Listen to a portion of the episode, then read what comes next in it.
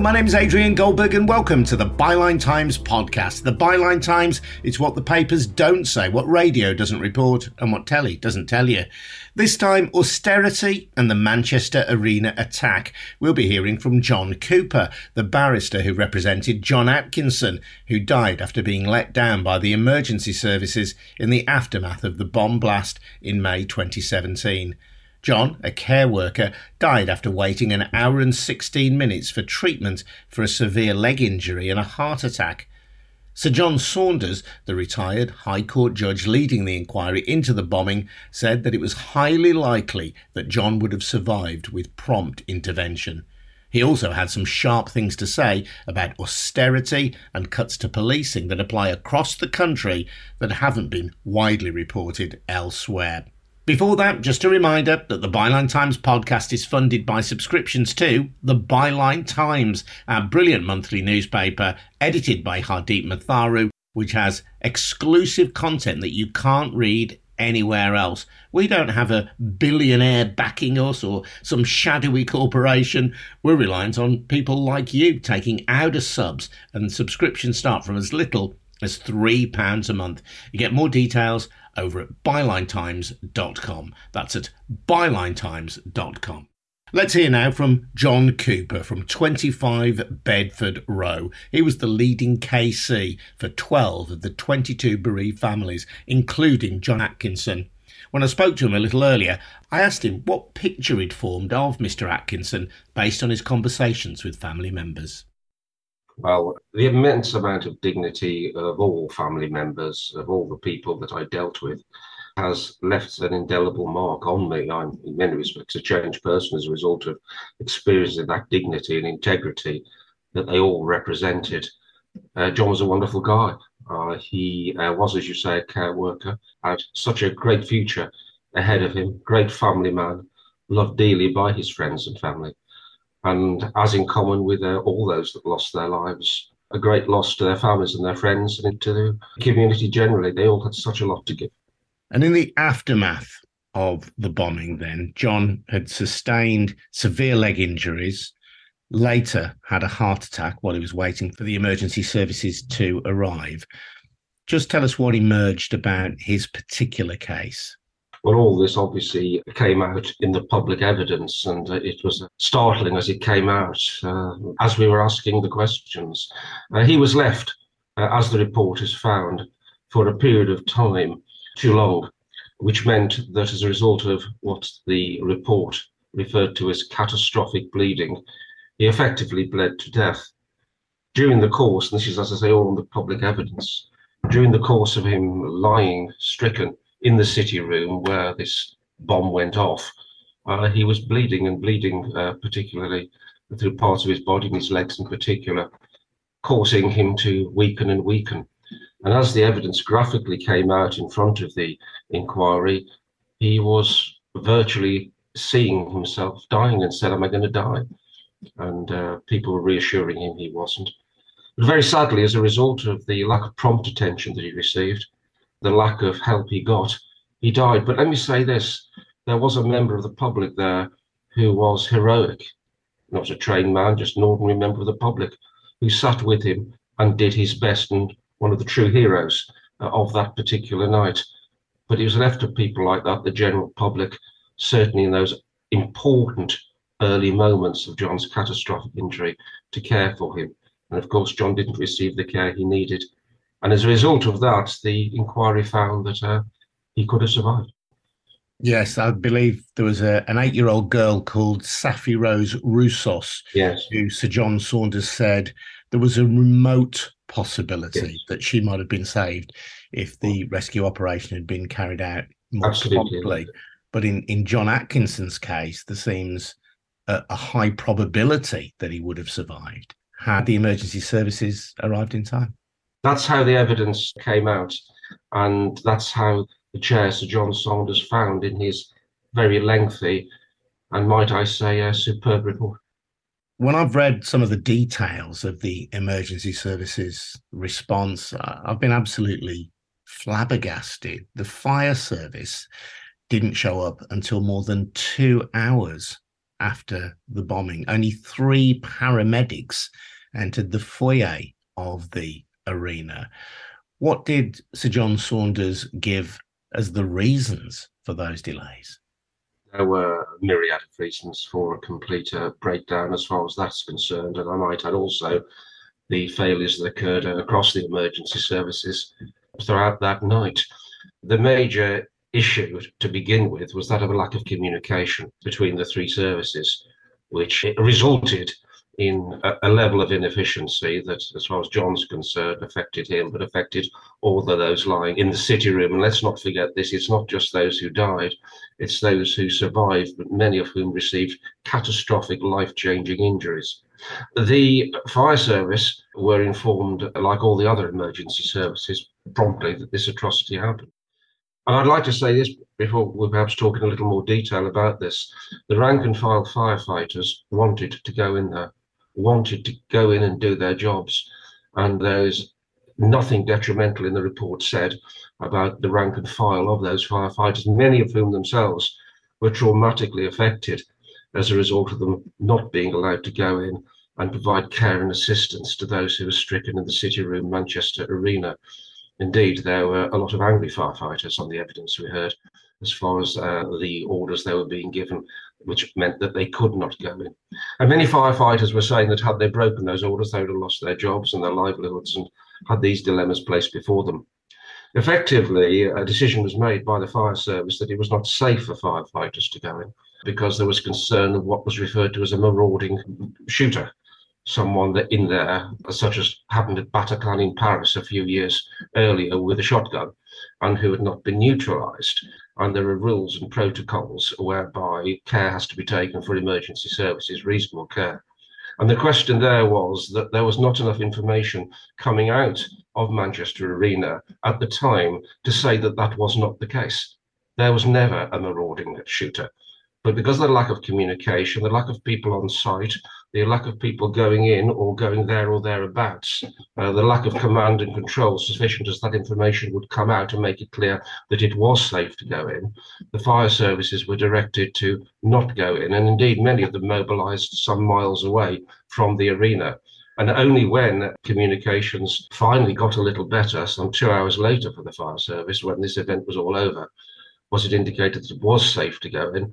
But of course, by that time, the whole tragic consequence had finished and other emergency services were leaving. And that really, Adrian, was the same reason why there were only uh, three paramedics who went in at the scene as well. Uh, there was a lack of strategic knowledge as to what was going on at the scene. And there were questions about whether there should be risks taken or not risks taken with the lives of emergency service operatives and whether it was safe to go in. This is perfectly proper decision making process. The problem was the information that people needed to have to make a decision that it was safe to go in, and it probably was safe to go in at around about 10:50. The bomb went off at 10:31, so within 20 minutes it was safe to go in. But because of a lack of communication, the fire service didn't go in for some time later, and indeed the ambulance services were hamstrung as well primarily involved with the communication of information with the police. So as you can see, it was a catalogue of problems and errors which caused the whole emergency service effort to be significant extent blighted.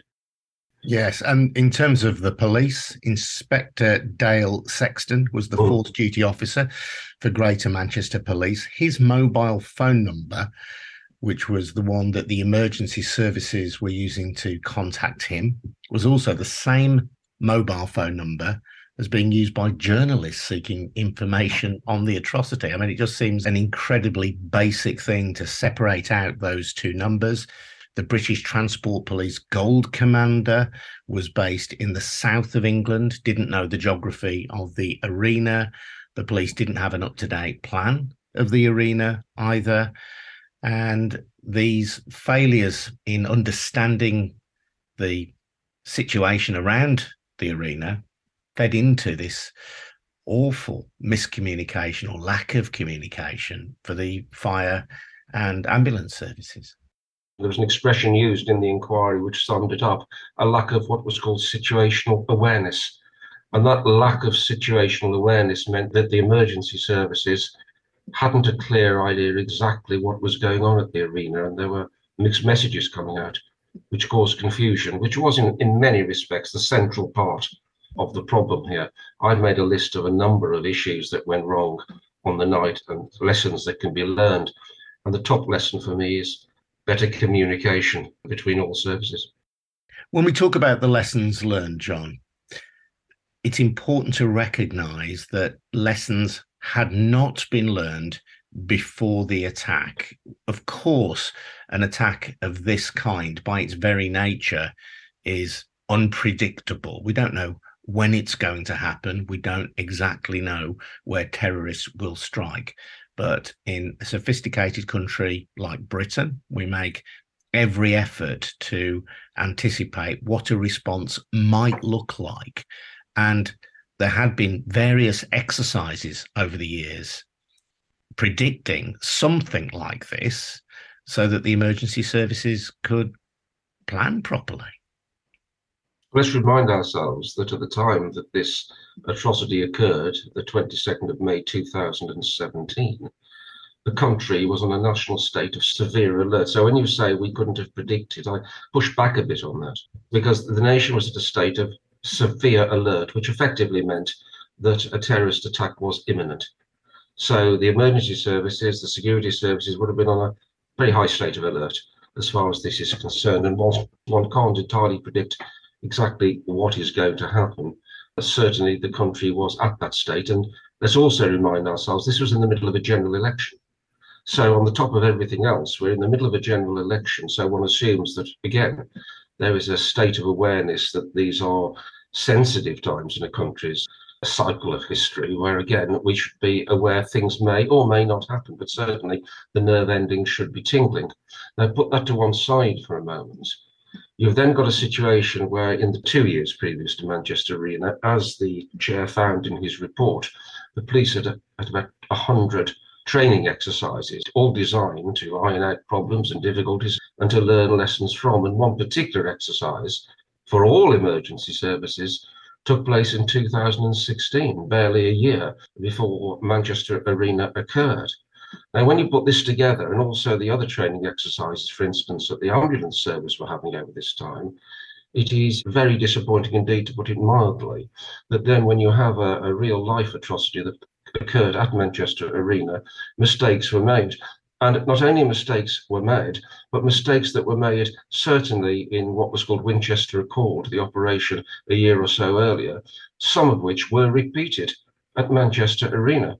So I have skepticism when people say we've learned lessons, because certainly lessons were there to be learned before Manchester Arena, particularly there to be learned a year or so before Manchester Arena, and many of those lessons just simply do not seem to have been learned. And so I have little confidence at the moment, despite all the fine words that are being spoken of at the moment. I have little confidence that lessons have been learned. God forbid it should be demonstrated that I'm right. Can you give us any idea of the lessons that weren't learned then, the lessons that should have been learned that could have been predicted from the previous exercises but were not acted upon? Well, as I've indicated before, the, the major thing that went wrong at Manchester Arena was lack of communication. And the major thing that was flagged in the training operation a year or so before was lack of communication, breakdown of communication. I can put it no more succinctly than that. There were other issues as well. But the lack of communication between all three emergency services was graphically shown at the time. Uh, some emergency services feeling well out of the loop when things were happening, when uh, events were taking place. And this operation, I should add, uh, took place in Manchester. It wasn't an operation which occurred in, I don't know, London. This was an operation which occurred in Manchester. It was a full effect dress rehearsal to a major extent for Manchester Arena. And the significant thing found there was the lack and breakdown of communication. And this happened again a year later. And so, again, it, it is expected that we're, we're going to hear from the emergency services saying lessons learned, commiseration, sadness, condolences, all well meaning things and right sounding words. And, and obviously, I'm sure that the, the condolences are perfectly genuine.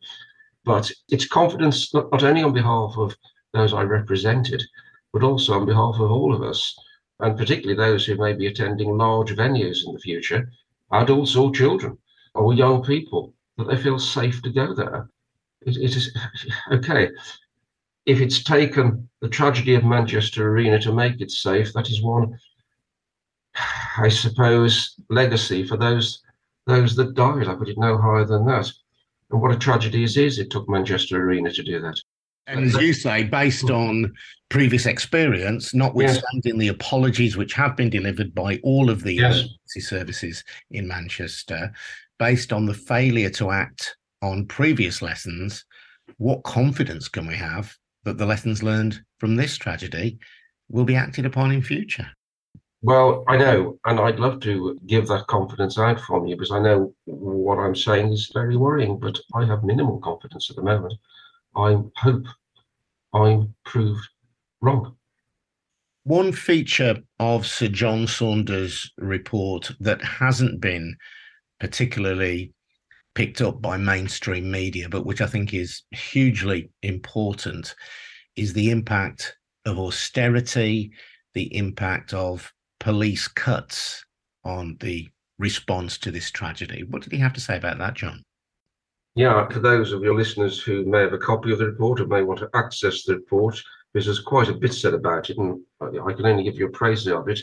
I'll, I'll refer them to paragraphs 12, 143 onwards, 12, 143 onwards. I think the best thing to do is just to read just a couple of paragraphs because it's there. And Sir John says this the financial crisis of 2008 led to a period of economic recession in the UK. In 2010, that led to the introduction of an austerity programme by the Conservative and Liberal Democrat coalition government. That period is followed what is often called by the age of austerity. Then he goes on. Whether the age of austerity was a necessary policy and whether it was successful are issues beyond the scope of my terms of reference, and nothing in this report should be interpreted as expressing any view about those issues. And nonetheless, austerity has been referred to by a number of Greater Manchester police witnesses as having an impact upon the police service's ability to do everything that it must have recognised it was important to do. And it is therefore essential that I address the issue. And I'll just read this one further paragraph. There are other paragraphs. A number of GMP Greater Manchester police officers gave evidence about the impact of austerity upon their work.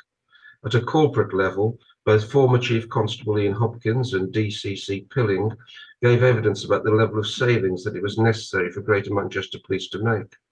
Between 2010 and 11 and 2017 and 18, Greater Manchester Police's income fell substantially from 632 987 763 to 545 394 197.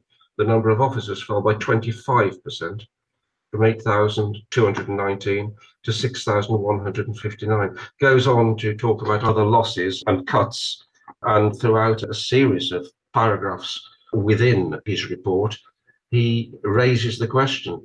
He says this as a result of the reductions in central government funding hit GMP and other metropolitan police services disproportionately hard. I do not know to what extent this was taken into account by the Home Office in the decisions it made. I recommend, says the Chair, that the Home Office consider the different arrangements for funding police services if a similar programme of budgetary cuts and austerity occurs in the future. That's important, Adrian. It's been missed by a lot, understandably so, because one's focusing upon the tragic loss of life here. But I'll just repeat that uh, recommendation again, which seems to have been missed in the flurry of immediate media activity. Says the chair, I recommend that the Home Office consider the different arrangements for funding police services if a similar programme of budgetary cuts and austerity occurs in the future. Well, you can read between the lines there. I commend a reading of that section of the report for the full effect of what Sir John is saying.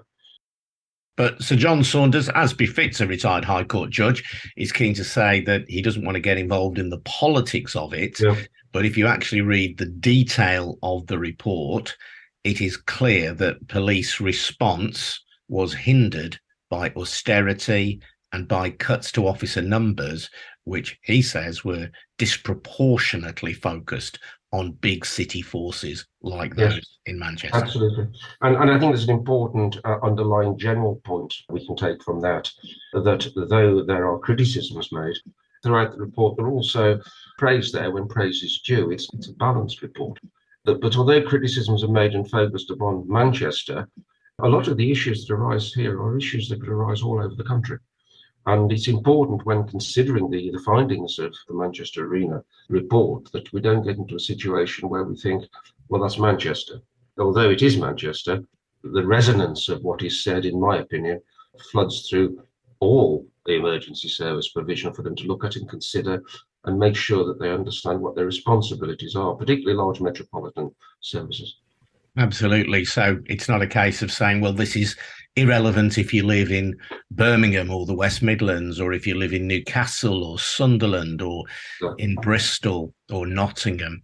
These issues potentially affect everyone who lives in a large urban area in this country. Absolutely vital. It's absolutely vital. And I know, I'm sure, that large metropolitan emergency services are already very much aware of this report and one, one hopes does something about it. But on top of that, one really does hope that the government listen to what Sir John is saying. We, who knows what we're facing in the future in the present political climate. But if there are cuts, whether they're called austerity or not, Sir John is making very clear, in my opinion, that those cuts and whatever measures that are deemed necessary to be taken, special attention and special protection should be given to emergency services, particularly in large metropolitan areas. So uh, Sir John is really, in, in, my opinion, very much laying down the gauntlet to the government, telling them to be very careful in cutting funding for our emergency services. To finish, John, let's just reflect a little bit on John Atkinson, his family, and the other bereaved families as well. In John's case, it is clear that prompter action, which would have been delivered had there been better communication, might have saved his life. His family are understandably bitter and angry about that. And it's very easy to empathize with them. Absolutely. Uh, obviously, it's up now for those representing them in the future to decide what they're going to do about that. We've simply, uh, well, not simply, it's been a very complex area. I, I've been working on this matter now for five years. The in public inquiry lasted two years, but now it's handed over to others to do what they will with the material that we've elicited from it. But yes, of course, it's a difficult one, isn't it? Just talking about the human perspective, you or me or any one of your listeners, what would we be thinking? Do we want to hear that our loved one couldn't have been saved? Do we want to hear that our loved one could have been saved but wasn't saved? You can imagine, just looking at it from our own perspectives, what goes through people's minds. And and when one looks back at this, I think it's also important to say as we come to an end of our discussion, and I want to make this clear, the one person responsible for doing this was Salman Abedi. He detonated the bomb. It is his cruel and vicious act which caused these deaths. And there are a lot of heroic people there. And the emergency services up and down the country do a tremendous job. It's just that things went wrong here and they cannot, cannot go wrong again. But we always need, in my view, to come back to the, the starting position that that is, this is a bomb that was detonated by a cruel and evil man. Full stop. John, thank you very much indeed for your time. That's John Cooper, KC. I'm Adrian Goldberg. You've been listening to the Byline Times podcast. We are funded by subscriptions to our wonderful monthly newspaper, The Byline Times. No one tells us what to say, no millionaire, no billionaire, no oligarch. And that's why we can report without fear or favor. So please consider taking out a subscription to The Byline Times. You get more details over at bylinetimes.com. Thanks to Harvey White for helping with the production of this episode. We'll see you again soon. Bye now.